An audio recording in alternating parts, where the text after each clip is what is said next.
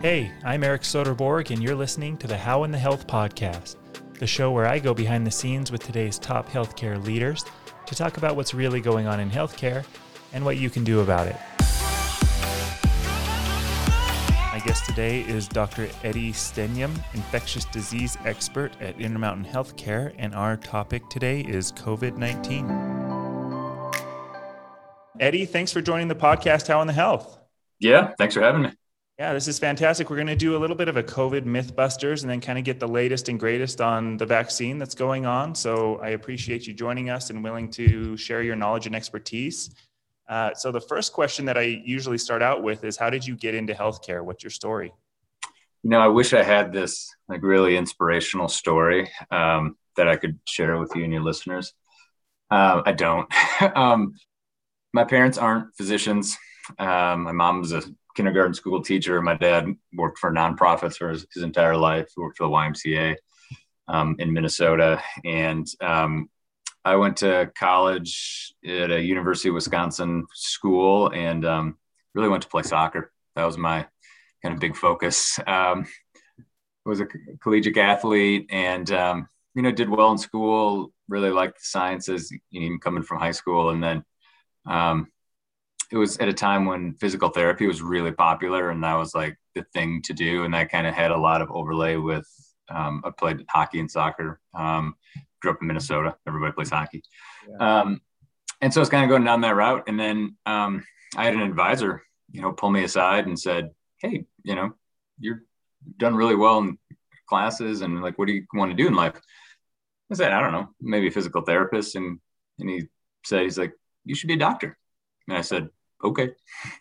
Um, and, you know, thought about it for about a week or so and then um, changed my major a little bit and set up kind of a, a rotation or just kind of a shadowing with a physician and um, kind of fell in love with it and just made the decision and went to pre-med. Next thing you know, I'm in med school and hundreds of thousands of dollars in debt. And I'm like, well, I guess I'm doing this. and so um, that was about it.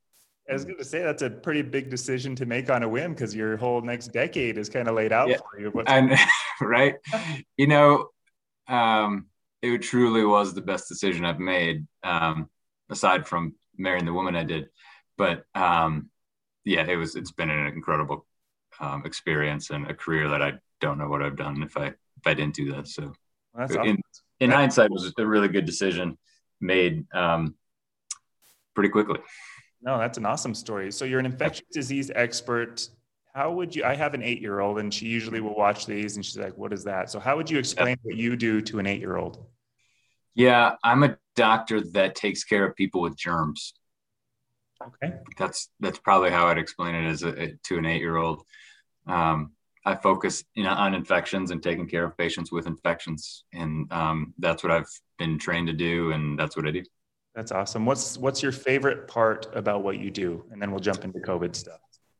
Um, I mean, this gets a little nerdy. Um, there's two things that I really, really like about what I do. One is that it's constantly changing. Um, I mean, just take a look at the last year. You know, like I would have never, you know, when I was graduating from infectious disease fellowship, you know, have any idea that I'd be helping manage a global pandemic. Um, and so it's just constantly changing, whether it be new viruses, new bacteria, new drug resistance, whatever it might be. It's just constantly changing. And so um, you just are never, you, you, can never sit back and kind of just rest on the knowledge that you've gained. You have to constantly be reading and evaluating the literature. Um, and then the second part is that um, everybody gets infections. So I deal with patients that are you know, on the OBGYN ward, I deal with patients in neurosurgery, I deal with patients on internal medicine and orthopedics. And, you know, infectious disease is one of those things that spans all specialties.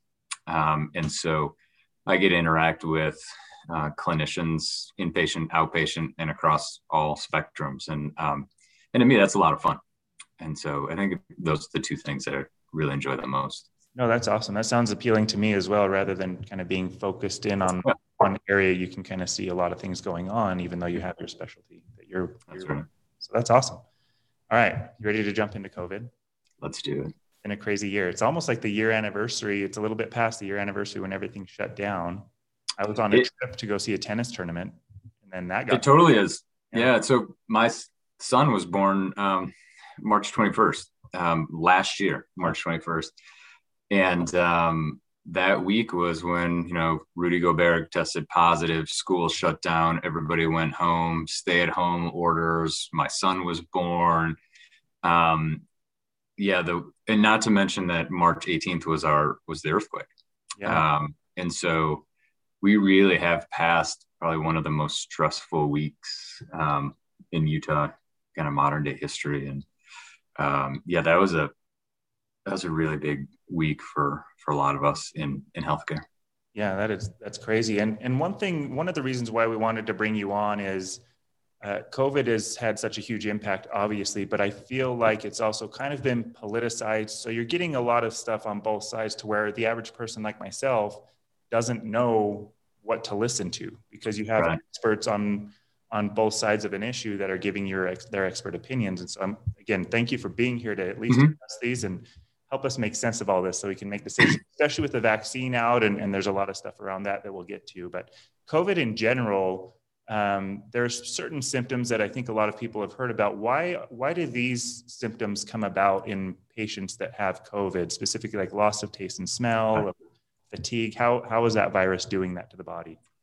You know, I think taking a step back and saying, you know, look at the variation in symptoms that people have. That's what makes this virus probably so challenging.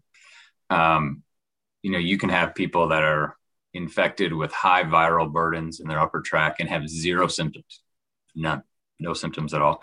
And then you can have people that get infected and are dying on a ventilator and we can't oxygenate them. And you've got everything in between. And because of that, it makes controlling transmission so hard, right? so if you have infected people that are asymptomatic, walking around our community and engaging in work and school and the community at large, those people are transmitting the infection. If you had an infection that 100% of the time caused symptoms, well, that's a heck of a lot easier to control, right? So, because you can identify people that are infected, you can get them isolated, and you can control transmission.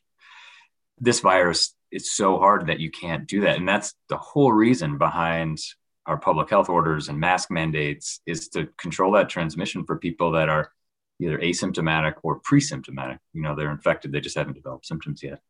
Um, and so that myriad of symptoms makes this one of the most you know, challenging kind of situations for a respiratory virus.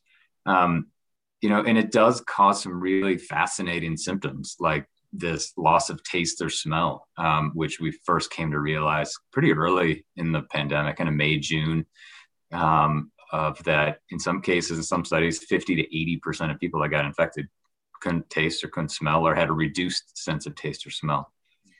And we're learning kind of the why behind that and that's coming. You know that that research question wasn't on the top of the list of things to investigate you know within the nih um, but you know there's a lot of hypotheses out there. There's a lot of people studying this now. There's thoughts that the virus can attach to receptors of the neurons in our nose and our mouth that affect taste and smell.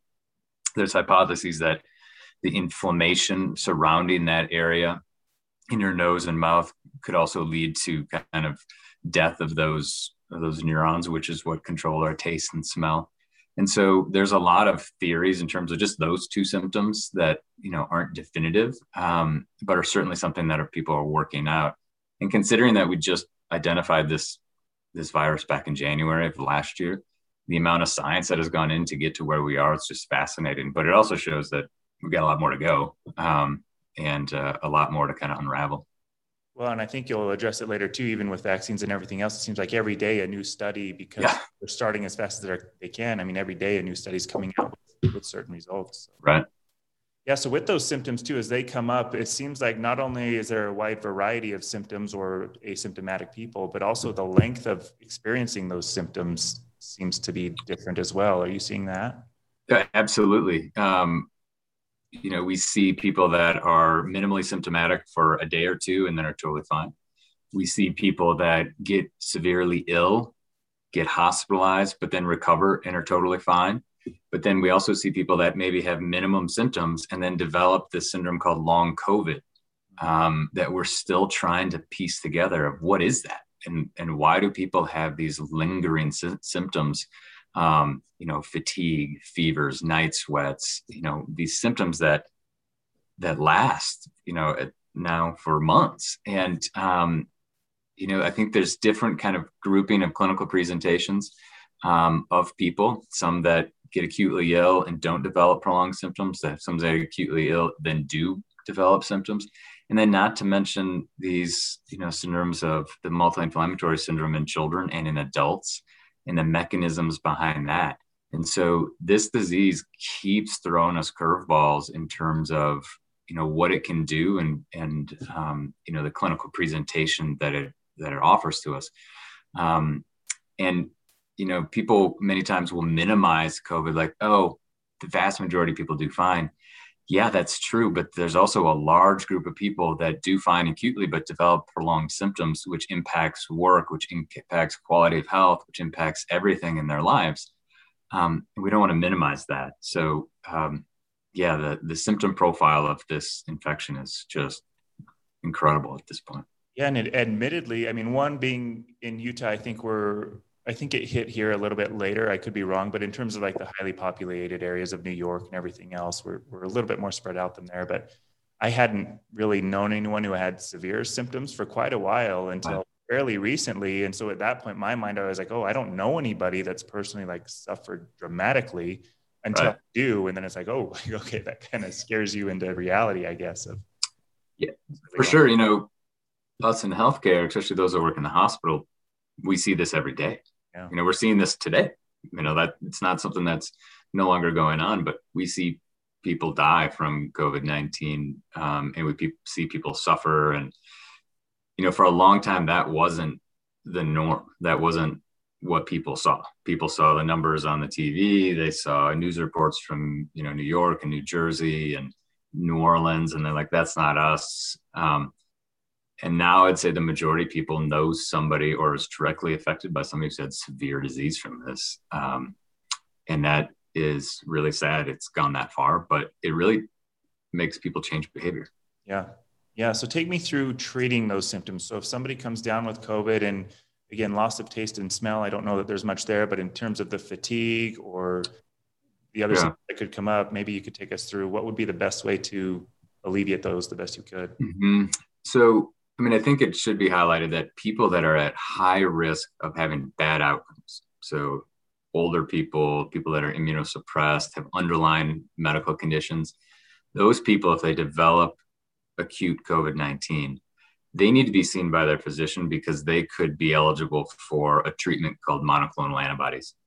And this is a treatment that we give people early in their symptoms when they aren't severely ill and the whole intent of giving it is to prevent severe disease, is to prevent people from getting hospitalized, prevent people from dying.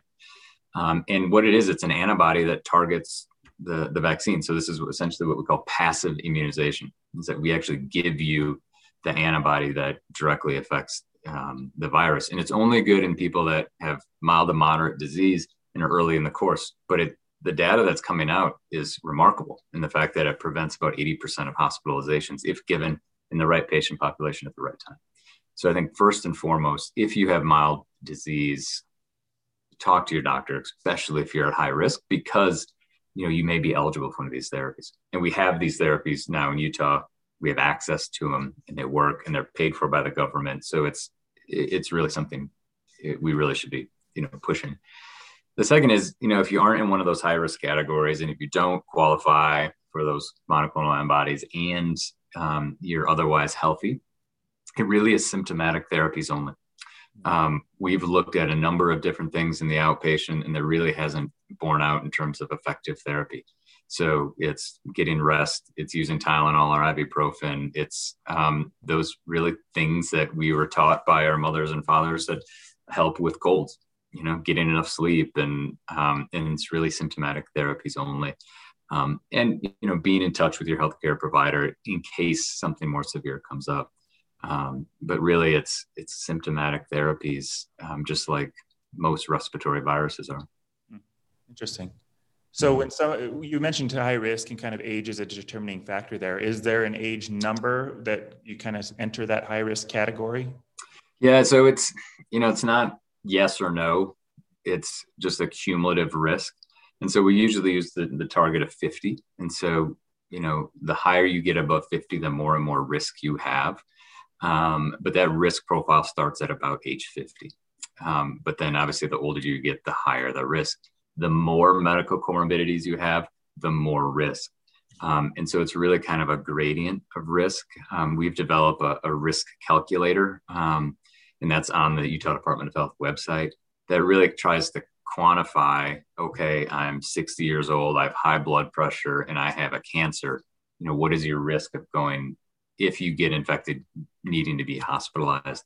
So it's really additive and so it's not risk yes or no it's well what are your risk factors and how much do they add up in terms of your risk profile? Gotcha. Yeah and we'll put a link to that in the show notes too so yeah. um, let's go over so now you we've talked about symptoms. Let's talk about testing a little bit. So you go in to get tested. Take us through how the testing works the accuracy of testing all the way around that if you yeah so um, you know initially in the pandemic uh, testing was limited. We didn't have as much testing as we would have liked. That rapidly changed with you know intermountain arup test utah all coming online to be able to offer um, tests and so the mainstay test is what's called a PCR test. It's a test that looks for the RNA of the virus in your nose or in your saliva. And so it's a very sensitive test. So if there is, you know, RNA of that virus in your nose or mouth, it'll find it and it'll turn it positive. And um, very good test. We now have platforms that are rapid PCR based assays that can be done in two hours. Um, the traditional test, whether you get it at ARUP or wherever, um, within Intermountain is usually a 24 hour turnaround period. So pretty quick test and very, very sensitive, meaning that if you have that virus in your nose, it'll detect it. Okay. Regardless of high quantity or low quantity. Yeah. So sometimes it's actually too sensitive in the fact that, um, you know, we'll detect it potentially weeks to months after you've been acutely infected. As long as there's still shedding of RNA, you'll find it. The other test is what's called an antigen test, and we're seeing more and more of these being used. And this is a rapid point of care test, can be done in 15 minutes. And so you can see these, you know, popping up around town. Um, good test. Don't want to, you know, undermine this test at all, but you really have to kind of put it in context when you use this test because it's not as sensitive, meaning that in people that have disease, that have the infection, it's only positive about 70% of the time. And so, if you have somebody that has very traditional symptoms of COVID 19 and they get one of these rapid antigen tests and it's negative, you still have to have a high index of suspicion that that person is potentially infected. And they need to get a more sensitive test, a PCR based test, to truly rule it out. Um, so, those are the two the two tests. The antigen test is actually really pretty good in people that have um, really low probability of disease. And so it's a really good screening test. So if you take somebody that the probability of them being infected is really low and you do an antigen test and it's negative, you lower it even more. Um, and so that's where I really see the utility of that antigen test, that rapid test is screening low risk populations. That's why we're using it in the universities and using it in some other um, settings to, to screen asymptomatic people. But if you truly have somebody that is symptomatic and you think has disease and you get a negative antigen test, I'd be pretty wary of that and get a repeat um, PCR based test. Okay. Yeah, that seems to make sense. My in laws recently went on a trip to Hawaii, right? And mm-hmm. so they took a test, but they took took longer to get the results than they wanted. So by the time yeah. they got to the airport, they didn't have the results. But it sounds like, based on what you're saying, they had this rapid test. It must have been an antigen test at the airport where they quickly swabbed their nose, said, You're good to go. And then they flew off. Yeah, I actually had a friend who that exact same thing happened. Um, and the airport is actually now offering rapid PCR tests um, in addition to the antigen test because there's some differences, depends on where you go, whether you go to Hawaii or Alaska or other countries in terms of what they require and some places are requiring a PCR based test. And the reason is, is because it's more accurate. Yeah. And because, is that because it's more sensitive? I mean, is that exactly? Yep. Accuracy. Perfect. Yep.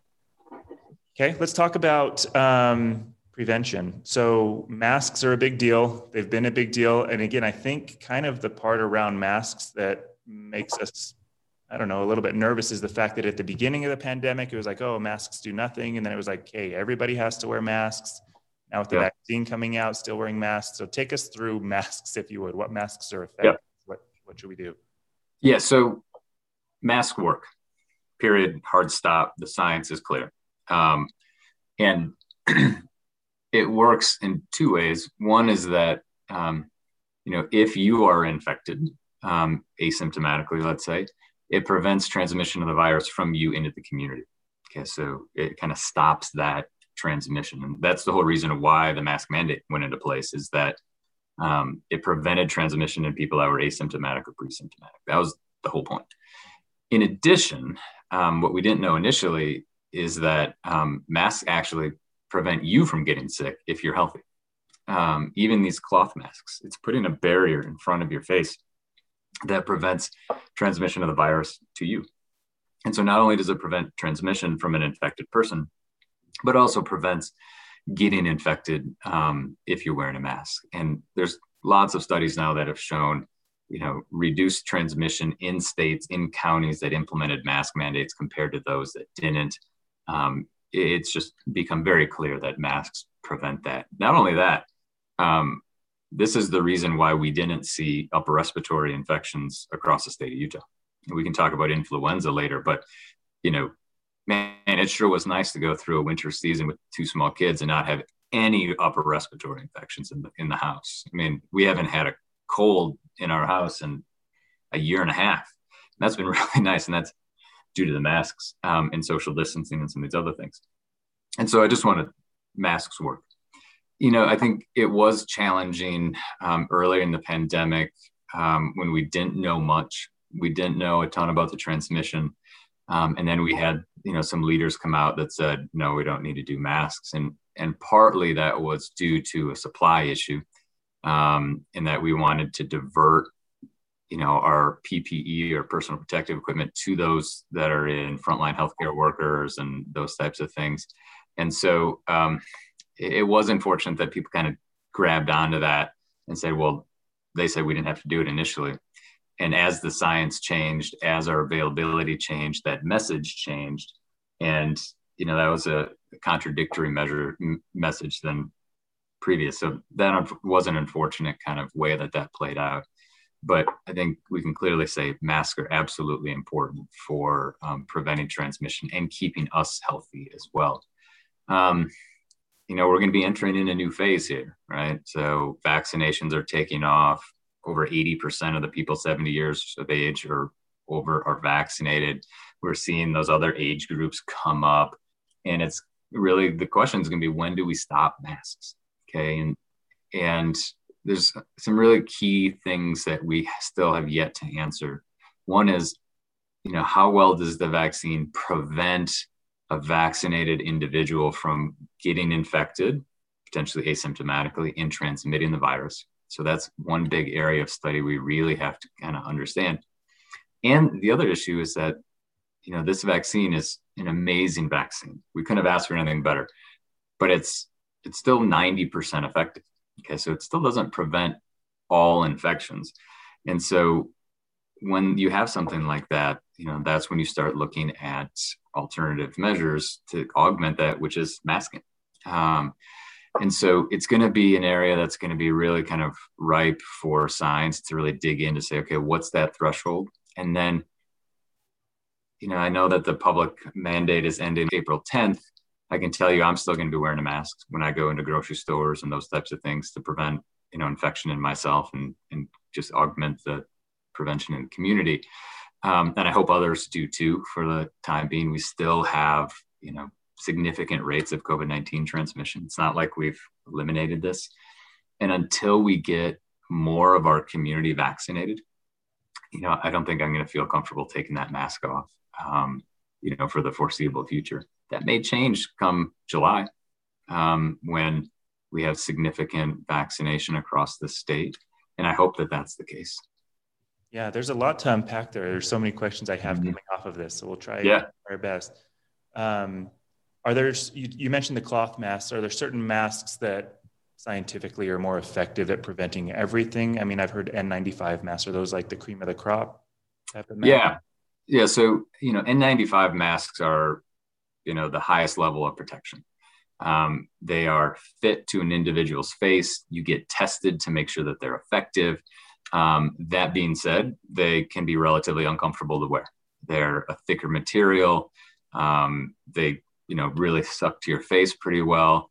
And so wearing them all the time and wearing them effectively can be a bit challenging. But that's what we use in the hospital when we're caring for patients that um, potentially have um, an opportunity for you know airborne precautions. So people that are getting intubated, putting a breathing tube down, people that are go- undergoing procedures in their upper respiratory tract, really procedures that could really make that virus airborne. That's when we go to, to N95 masks. Um, surgical masks, like the true hospital grade surgical masks, are also really effective. They're well fitting um, and they really protect against these big respiratory droplets, which is what the virus is carried on. Um, and we actually care for our COVID 19 patients on the floor um, if they're not having these procedures with standard surgical masks and eye protection and, and gowns and gloves. Um, as you get into the community, surgical masks are great because they're regulated, they fit well, um, they're comfortable. Um, and so those are really probably the best mask that you can wear. But also, a well fitting cloth mask is actually very effective. And so, um, getting a mask that fits well and is snug to your face is probably the biggest thing we need to focus on. You know, I see plenty of people wearing masks that are dropping down over their nose or just super loose fitting. You know, those offer probably some protection, but not nearly as much as we'd like. So I think it really more is focusing on a well fitting mask that is worn properly um, in the community is really kind of uh, the focus that we should have it's been i mean i'm in marketing it's been interesting to see the corporate america version of that right because surgical right. masks are pretty plain jane and then now we've got all these brand right. masks and it's almost like a fashion statement of what your mask looks like so. it is a fashion statement i wouldn't say it's almost uh, yeah yeah that's awesome. So um, you also touched on the flu right? And there's a graph and i'll put it up there for, for the people that are watching this in, in this case but there's a graph where it shows the the flu right over at least flu hospitalizations over the years and then this year it's essentially zero. So is that is that 100% attributable to the fact that people are wearing masks? Like that stopped the flu? It's fascinating. Um, i would say not just flu but rsv too. So rsv in children is essentially disappeared this year um, you know there's a lot that probably is going into that epidemiologic kind of phenomenon. So one is that um, we have a vaccine for flu, and it was pretty well uptake across the United States this year. So one is that we had some level of protection with an influenza vaccine. Influenza vaccine isn't perfect, um, but it does offer some level of, of protection. And we had a lot of people take the flu vaccine. Two is that um, typically flu comes into our you know communities in November ish, and it's generally brought in from the southern hemisphere. And so you've got people traveling from the southern hemisphere where it's circulating up into um, the US. And that's really kind of where and how influenza gets into the US. And this year, during that time, people weren't traveling. You know, we didn't have that influx of people from the southern hemisphere into the northern hemisphere. And then, you know, three is these really aggressive public health measures and was masking and social distancing and limiting your contacts and and all of that and you know i think taking all of that together is what led to you know our flu essentially dropping off and and just and rsv and just not seeing it not to mention that in kids that went to in-person school everybody was masked hand hygiene was a focus and people were spaced out and so um, that was like the perfect recipe for decreasing respiratory viral you know, illnesses, whether it be influenza, RSV. We also didn't see much of just regular run of the mill seasonal, you know, cold and flu viruses. So other seasonal coronaviruses, human metapneumovirus, rhinovirus, just didn't see much of it. And um, likely all due to these public health measures that really impacted us. And, you know, the question is going to be, you know, even when coronavirus passes, and it becomes just kind of endemic in our community, it's just something we deal with. You know, do we take some of those measures and implement them in schools, in hospitals going forward because we know they work in preventing infections with these viruses? And um, it'll be interesting to see kind of where we go with that in terms of um, you know protection of our of our children or in our workers. Yeah, I'm glad you bring up all those other uh, respiratory, upper respiratory diseases as well, because I think that that is kind of the conspiracy is like, well, it's just the flu rebranded, right? For those who haven't mm-hmm. been directly involved with it, but it's not just the flu, as you mentioned, it's all of these upper respiratory illnesses that have kind of essentially right. disappeared. Yeah, it's it's it's incredible. Um, you know, we've been tracking from a, a viral standpoint you know the viral transmission viral epidemiology across our state within the intermountain because that also influences how we test for other things. And um, it's fascinating to look at the graphs in terms of the, just the drop off of flu rsv and other seasonal coronaviruses and it's been really nice. No that's great. Um, i want to talk i want to spend most of our time moving forward on the vaccine because that's the most i mean recent thing going on right now right and i think that that's the thing that we're trying to help people understand the best so let's move into that if you're all right. And I think a misperception that I feel or have seen is that a vaccine is some sort of a cure, right? So if you're vaccinated, why do we have to wear masks? Why do we have to not hug people? Why can't we go back to normal once we're vaccinated? So maybe take us through how yeah. the vaccine works first, because I heard it's different than the past and the speed that it came to to be, and then what a vaccine really is for to clear that up for people. Yeah. Um, yeah, what an incredible show of science is this vaccine. I mean, it's just it's just fascinating. I mean, I don't think people can truly appreciate how remarkable this is. Um, you know, if you would have asked me last February, March, as we were preparing for what we knew was coming, if you had asked me, hey, Eddie, do you think that you would receive a vaccine by the end of December? and I would have laughed in your face. Absolutely not. You know, this is just not feasible. Um, and we went from virus sequence in January to having vaccines in arms in December. And that's just absolutely incredible. And a lot of that we attribute, and we have to give thanks to the federal government. They um, made this a focus with Operation Warp Speed. They took away barriers for um, public private partnerships and they said go as fast as you can but don't skimp on safety mm-hmm. and that's what they did and um, you saw all these things happening in parallel all moving forward together um, relatively harmonized and synchronized and you had really really smart people in both the private industry um, you know whether it be pfizer or moderna and then also the public sector with nih and cdc all moving forward together. And um, we went from phase one, two, three incredibly quickly without without compromising safety, which is just remarkable. And the, and the reason that we could do that is is that it was funded and it was funded aggressively. And so that took away the financial risk from the Pfizer's, from the Modernas, from Johnson and Johnson, from those companies to be able to say, okay, you know, we're going to start phase two even before we finish our first initial trials. Um, and so it, it's really remarkable. And that's the reason why now we have multiple different platforms of vaccines.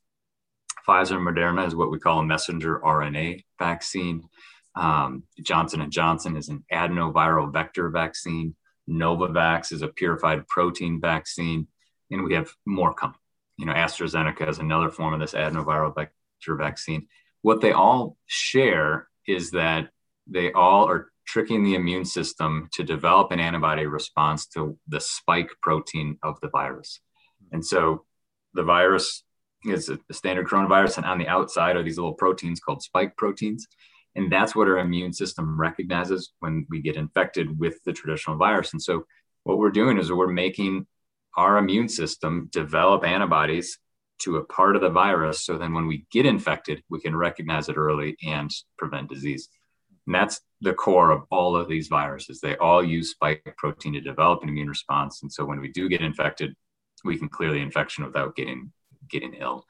Um, and that's really how these all work. And there's differences in terms of RNA and adenovirus, purified protein, and we can get into the nitty gritty details if you want. But it's really trying to get your immune system to develop um, an immune response to the spike protein, and it's amazing how well it's worked. And we owe that a lot to the fact that that spike protein is pretty unique um, in science, and we can develop a great immune response to it. And when we develop an antibody response to it, it is effective in preventing infection. Um, and so the scientists picked right in terms of what to target, and um, it's been really, really quite effective. So with with the vaccine, you had mentioned how fast that it came, right? So what, 10, 11 months from when yep. January we're starting to go into this, and then December it's in people's mm-hmm. What is the typical timeline on a vaccine?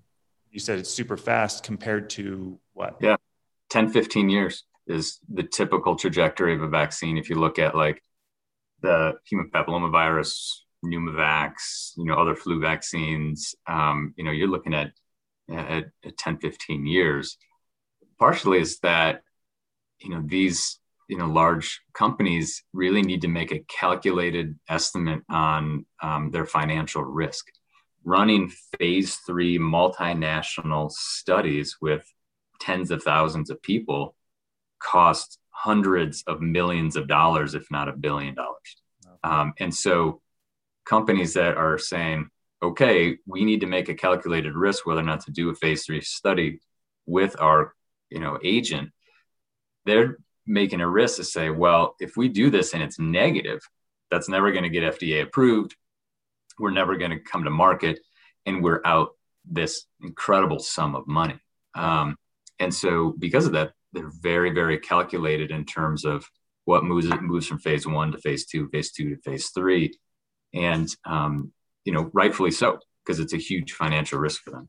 And so it, it, just takes a lot longer. So instead of things moving forward all together at the same time they're going in series. They're first going to do phase one reevaluate and analyze just go over all the data and then make a decision on phase two. But if you take that barrier away you can see how fast we can move uh, yeah, we had a we had a podcast episode that hasn't been released yet, but with a pharmacist, and so we were talking about why are drug costs going up yeah. up so fast and so high, and I think that that's kind of to your point of these drug companies have a lot of stuff they have to deal with and a lot of mm-hmm. costs to deal with. But that's that's a whole other topic. So you mentioned Pfizer, Moderna, Johnson and Johnson, AstraZeneca, these four brands. So if I'm going to go get my vaccine do I choose which brand I prefer? Does it make a difference? What, how does the common person go out there to get it? The best vaccine is the vaccine you can get in your arm. Okay. You know, so at this point, it's whatever's available to you, take it. And the reason I say that is that um, is that when you look at the effectiveness of the vaccine, it's it's really hard to compare apples to apples, um, especially with kind of the rollout of these vaccines Moderna and Pfizer, their phase three study came out when we didn't have, you know, significant viral variant transmission. Johnson and Johnson's phase three trial, multi, you know, national study came out with significant viral variants circulating. So it's really hard to compare these two. Um, you know, there is some benefits of Johnson and Johnson and the fact that it's one dose, um, and it's not a two dose series like Pfizer and Moderna is. Um, it's a little less kind of what we call reactogenic. Um, you know, with Pfizer and Moderna, especially after that second dose, people get you know temporary side effects of kind of aches and pains and potentially fever that last you know 12 to 24 to 48 hours. Less so with the Johnson and Johnson vaccine. You know, that they all are exceptional vaccines in preventing severe disease, which is what we want, right? We need a vaccine that prevents people from getting hospitalized and dying from this infection and both or all the vaccines do that really, really well. Um, and so it really is whatever vaccine you can get. Um, if you think it's going to be hard for you to get a second dose, just timing wise, then go get the see if you can get the Johnson and Johnson vaccine, which is not as good of a supply coming from the federal government as the others. Um, but in all honesty, I'm 100% comfortable recommending whatever vaccine you can get um, just as long as that you get it as directed. You know, so if you get the Pfizer vaccine, get that second dose three weeks later. If you get the Moderna vaccine, get that second dose four weeks later. Um, don't mix, you know, really shouldn't mix and match vaccines at all. um, really just get them as you know as they're intended. Um, but really, it's whatever vaccine you can get. Yeah, and I mean they recently opened it up to everybody, right? So at least my category, if I'm going mm-hmm. to schedule that, again, not pushing a certain brand, but in the casual listener in my mind, I'm like, okay, one dose, less symptoms. You used a word that I I probably can't repeat, but could I target out and say I want to go find a place that offers the Johnson and Johnson and then go get it there? You certainly could. Um, I wouldn't let that delay you from getting the vaccine, though. Okay. Um, you know, I think if you had the choice, and you're like, all things being equal, I can get any of these three on Thursday, for example, then you know, pick the one that you know fits you the best. Um, but I wouldn't delay it. I wouldn't say I'm going to wait two months and wait until there's more Johnson and Johnson, for example, in our community. I would get it. Um, we need everybody to get vaccinated to prevent the ability for transmission. Um, and so the more people we can get vaccinated, the quicker, the faster we can get back to kind of our new normal. Um, you know, we really need to drive down our community transmission. Um, and the way we do that is with vaccination and our public health measures. Okay, maybe, yeah, maybe you can take me through this. This is so when you're vaccinated, it's still probably beneficial to wear a mask to prevent transmission. So take me through is a vaccine isn't a cure, it's not 100% like going to stop everything. So how do we how do we in our brains reconcile with the fact of oh I have the vaccine but I still need to continue with yeah. precautions? So you know CDC has put out um, some really good I think practical recommendations of what you can do when you're vaccinated and the recommendations that we support. And so, if you're vaccinated, you can socialize, be in a home with another family that is also vaccinated. And so, if you have two families coming together, everybody's been vaccinated, take those masks off, eat together. You essentially don't have, you know, any restrictions um, in when you're vaccinated, vaccinated, right? And so, um, my wife's a physician; she's vaccinated. We have a number of friends that are in healthcare that are all vaccinated, and so we now feel comfortable getting together for you know a dinner. And um, we haven't done that in a year, and so now that we're vaccinated, we are now socializing with our other vaccinated friends um, without masks um, and being inside. CDC um, even goes as far to say you can do that if you're socializing with a low risk family. And so if there's a family, they're younger, they don't have medical conditions, they don't have elderly parents living with them, they're low risk. You know, you can also socialize with them without masks, without social distancing. Okay, so um, it is getting to a point where you know you have to put in some thought about this. But like, if you're vaccinated and you have somebody else who's vaccinated, you know get together and um, enjoy your time together and, and, ditch the masks okay? Same thing with a low risk family. You can do that with the caveat that you know, even if that other family gets infected they're low risk. Um, it doesn't change the fact that we still recommend that if you're vaccinated or not that you still wear a mask when you go to the grocery store if you're in areas that have lots of people that you can't socially distance from that you still wear a mask. Um, one it's it's the cultural norm. It's the right thing to do Okay, we're at a point where um, not everybody's vaccinated, so we need to continue to promote that masking is the right thing to do. Um, it also, you know, keeps other people safe in our communities. It allows businesses to stay open. Um, it's just, you know, the right thing to do at this point. And so, as more and more people get vaccinated, you're going to see the ability to socialize, you know, become even greater. And um, you know, that's one of the main reasons to get vaccinated is to kind of get back to some of these things that really help us from a mental health standpoint. Yeah, what is the data on how long the vaccine lasts and if it can prevent these other strains coming in? Um, so let's break that into two in terms of how well the vaccine works against the variants and how long does the vaccine last. Um, you know, the studies that Pfizer, Moderna, and J and J did to get approval looked at a two-month follow-up, right? And so they have 90% efficacy at two months post second dose of the vaccine. And so all that study can say is that, you know, these vaccines were effective at 90%, 95%, whatever it was based on the study, two months after the second dose, right? They can't say anything about how long they last.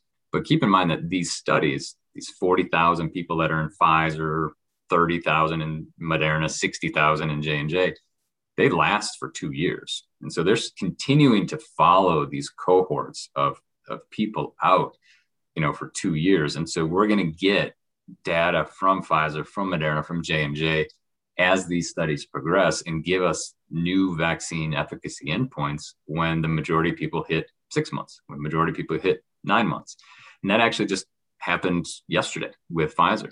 Pfizer reported on their data in their study that led them to get approval that at six months, the efficacy of the vaccine is still 90% plus. Okay, so um, we will know more as time goes on. But I think at this point, what we can say is that, okay, two months look great. Six months now from data from yesterday looks equally as great. Um, and so this is going to be an evolution. We're going to continue to follow science, and then we're going to continue to integrate that into our public health message and how we communicate with our with our communities. But right now, we can say, based on the Pfizer data, it's at least six months, and we're not seeing any wavering of that ninety percent efficacy. You know, so I suspect it's going to be longer than six months. Um, whether it be nine months, a year, two years, I think is yet to be determined. But that's why we have to keep following this this science in terms of how long these things last. Um, but what we can say right now is six months looks great post second dose of the vaccine. Likely going to be longer than that. Also, can you break down? So you said mentioned ninety percent efficacy. What can you put that into context? What does that mean? Six months, ninety percent efficacy. So you know in in the studies that they're looking at these things, there's a placebo group and then there's a vaccine group. Um, and they look at in the placebo group what's the rate of infection in that placebo group? And in the vaccine group what is the rate of infection? And you are comparing those two groups to determine how effective the vaccine is. Um, and so if you've been vaccinated you have a 90% chance less of getting infected compared to the placebo group. Um, so it's a very significant reduction in um, infections in that vaccine group. Um, and that's what we're looking at. Now the other kind of big group of studies is um, what's called vaccine effectiveness. And so there's vaccine efficacy and vaccine effectiveness. Um, they sound the same, but they're pretty different. In fact, efficacy looks at clinical trial data, it looks at how well does this vaccine work in this really structured environment, close follow up, everything of a clinical trial, right? That's vaccine efficacy. That's what Pfizer, Moderna, everybody's reporting. What we're looking at is vaccine effectiveness, is how well do these vaccines work in the real world? in you and I that are not in a clinical trial. And so that's work that you know we are doing within Intermountain Healthcare to look at you know how well does this work in our community, and um, that's a different methodology, um, but it gets at estimates that are similar to efficacy, but you can do it in a real world setting. And so those studies are going to give us answers to how long does it last? What happens if you only get one dose? Does it work better in certain populations? What about in people with significant comorbidities? What about in transplant patients? Those are all going to be answered in um, in those types of studies, and um, that'll be you know forthcoming. Um, and you know those are studies that will be you know coming in the next three to six months. Intermountain, we anticipate looking at our first look at the data in those types of studies next week. And so we might be able to have some more information by that time. Wow, that's interesting. When you mentioned like clinical trials in the real world, for whatever reason, my mind goes, okay, they've been given a placebo, the other one's been given the vaccine, and then are they just put in a room with COVID? Like, what is, they just go out into the world? What does that look like? Yeah. So, you know, in those trials, they, you know, give a shot, could be placebo, could be vaccine, and then they go about their lives right? They go about and they do the things they do, but there's scheduled check-ins for that group of people that are in the in the trial. And so they have to check in at seven days, 14 days, 21 days, 36 days. And then um, there's a certain procedure in those people that are in the clinical trial that if they develop symptoms, that they get tested through a certified lab associated with that trial. And so it's, it's a very regimented um, procedure for people that are in those trials. That sounds a lot better than what I had in my mind. So. Yeah, it sounds like it. Um, and then from the variant standpoint, um, that gets even more complicated. Um, and so there is the variant that was started in the UK, that's B117 variant. There's the variant that was initially found in South Africa, the B1351 variant. There's the variant that is uh, identified in Brazil, the P1 variant. Then there's the variants that are in California, the B1427 and 429 variant. And so there's all these variants, and this is what viruses do. Like, this is not a surprise to anybody in infectious disease or virology. This is just what viruses do is that they mutate and they develop mutations, especially when you have so much transmission going on in the world. And so we've anticipated that this was going to happen. Yeah. The biggest variants that we have here in Utah and in the US is this UK initiated variant, the B117 variant, and these California variants, the 427 and 429. Um, those variants um, look to be more transmissible, meaning that it's easier for that virus to transmit in a community. And that just means that it takes lower dosages of the virus to cause somebody to be infected. And so um, it's just easier for people to get infected with those viruses than the traditional virus that we had initially. Um, the B117 variant looks to cause potentially more severe disease as well. And so it looks like it causes, you know, uh, an increased risk of, of severe disease. Um, not sure about the California variants. The good news is that based on the studies and the epidemiologic work that people have been doing, is that those variants appear to be well covered by the vaccine. And so, um, if you get vaccinated, you're going to be protected against those B1 of that you know UK and California variants effectively, and those are what's currently circulating in our community. It's less clear how effective our vaccines are against the South African variant and the Brazilian variant. Um, that is kind of yet to be determined especially about the P1 um, variant in Brazil. So, at least here in the US right now and here in Utah, um, the vaccines we're offering appear to cover very, very well the variants that are currently circulating. Um, and so, it truly is kind of a race of variants versus vaccines. And so, if we can get more and more and more people vaccinated, that's going to protect us from what we're seeing in the community right now. Um, what is concerning is what's going on in Brazil right now. And people are like, oh, why are you worried about Brazil? It's a long ways away.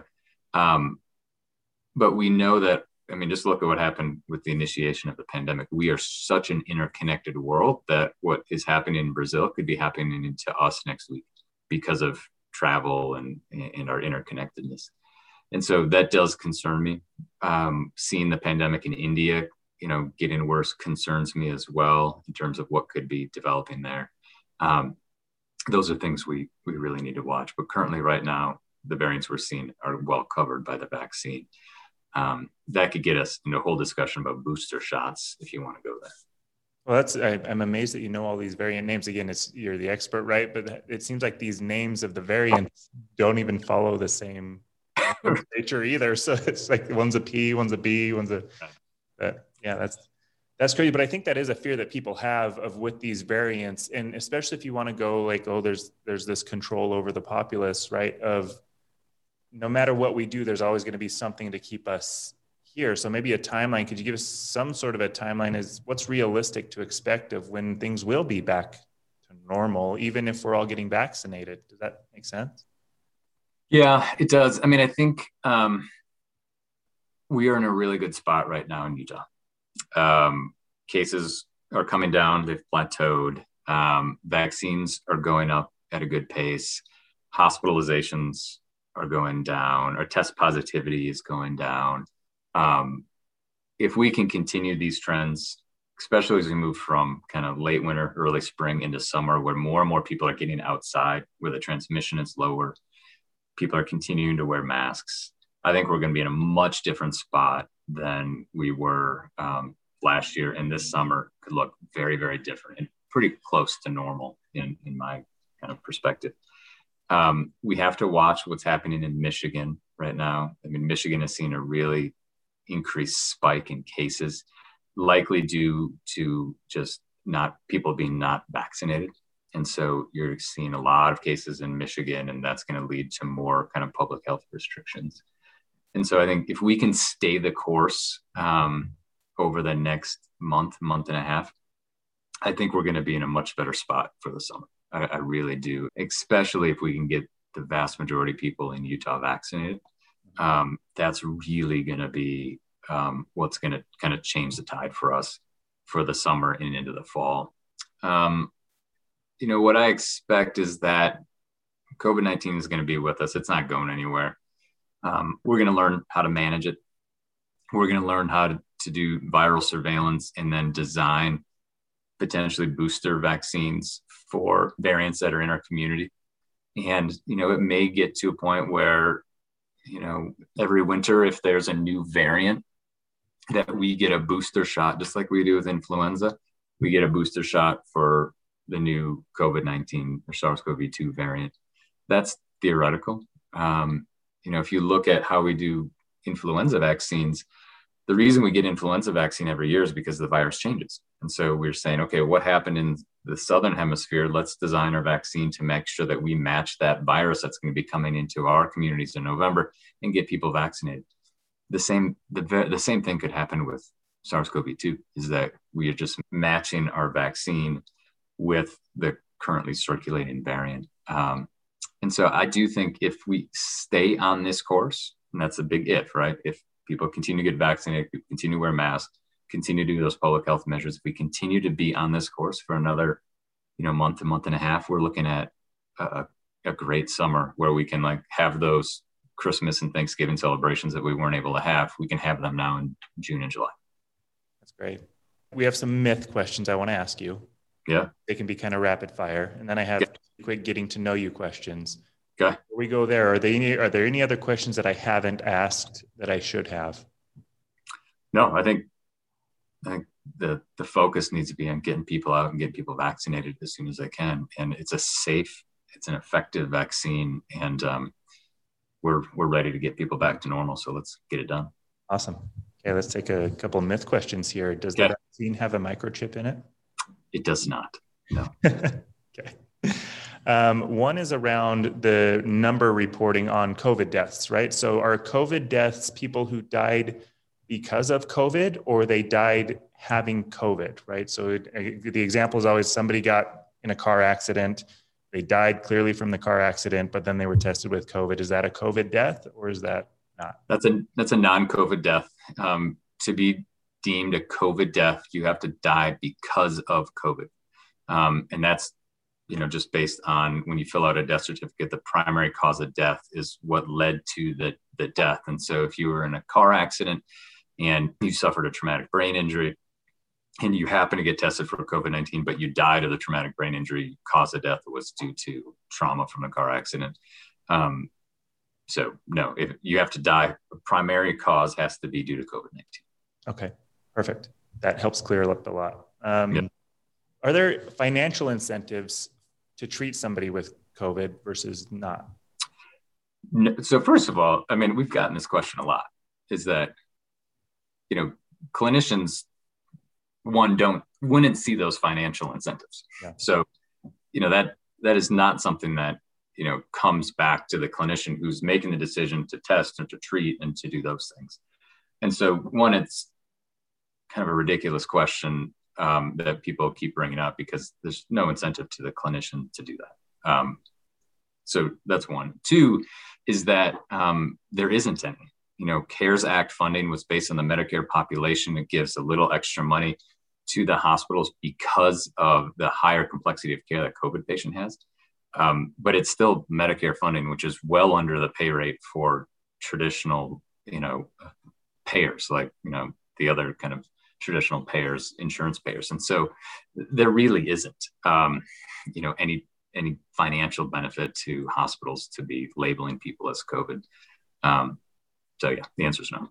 Yeah, it's, it's, interesting. Part of this podcast too is the fact that we go through a bunch of different areas of healthcare. As I mentioned, we had a pharmacist yeah. on and CBD and all kinds of different things. But it's amazing how siloed the healthcare system is as you start talking about hospitals and physicians and insurance companies and PBMs and everything else. And so I think in general, that makes the system very complex and hard to understand.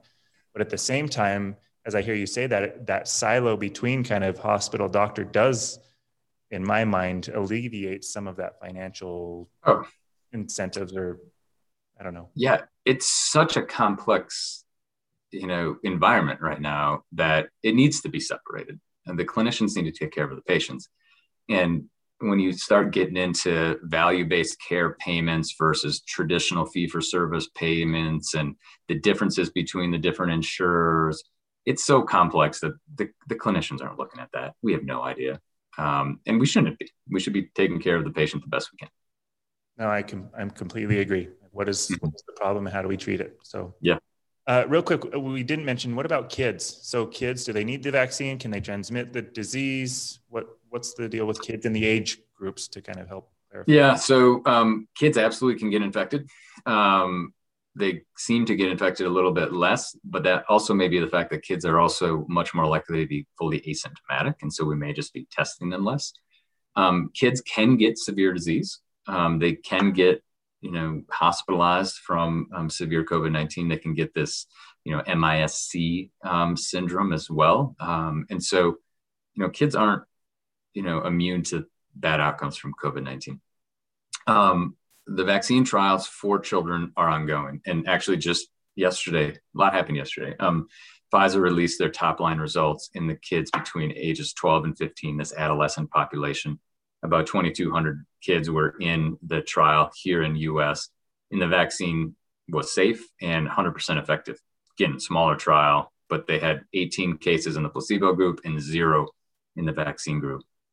They're looking to be getting um, EUA approval for um, vaccination of adolescents, you know, in the coming months, and we anticipate that that actually may come late summer, early fall. Um, 100% absolutely important to get kids vaccinated. Um, we need to make sure that it's safe and effective in the kids. And so that 12 to 15 group is probably going to come next. Um, and then there's studies on going from six months to 12 years of age. Moderna is looking at this, Pfizer's looking at this, J&J is looking at this, AstraZeneca. They're all going to be focused on these. Um, and that's going to be the next group of, of um, people to get vaccinated. So yes, will be very important, especially to protect our schools, our teachers, um, and so the answer is yes, absolutely more to come on it. But we hope that we can be vaccinating kids by um, late summer, fall. That's amazing. Yeah, because I was going to ask the ages, but if they're starting at six months, it sounds like you mean infants, right? On up to yeah, up to the, the teens. So, and that's a good important clarification I think that you made too, because again, there was a public figure in government who had mentioned like kids, you're safe, like don't worry about it, you don't need anything, but apparently they may. I mean, fortunately, I mean, this would have been a very, very different pandemic if our kids were getting severely ill, mm-hmm. right? Um, and fortunately, that certainly wasn't the case. And um, I don't want to downplay it, the effect on children. Um, but thank goodness that we didn't have really bad, severe disease in kids early on. Yeah. All right. Three getting to know you questions. These are random. So yeah we'll, we'll wrap it up with this if that's okay. And then yep. appreciate your time so far. So, number one, what would a world populated by clones of you be like? Huh. Very anal. very, very attention to detail. Um, and they're probably not very funny. right. Yeah. yeah. Um, what is the best? It's April Fool's. So, what is the best or worst practical joke that you've played on someone or that was played on you? Um, probably best one that's played on me is that um, I had a roommate in med school um, who somehow had a very small-ish car, um, got a bunch of friends and picked up my car and and moved it to a different location. Um, and I lived in you know downtown St. Louis, and so I immediately thought my car was stolen. Um, so that's probably the best one. Nice. Last last one here. If you could only say one word for the rest of your life, what word would you pick? Uh, sandwich. I love sandwiches. Oh, that's awesome. Eddie, thank you. Thank you for your time. This has been great. I appreciate it. Hopefully, our listeners appreciate it. And then, regardless of where people stand on this issue, our frontline healthcare workers have had such a crazy year. So, thank you to you, to them, to everybody that's been on top of this and getting us into a place where we can get back to normal and be safe. Uh, I, I really appreciate your time. So, thank you. Hey, thanks so much for having me. Okay. We'll see you. See you later.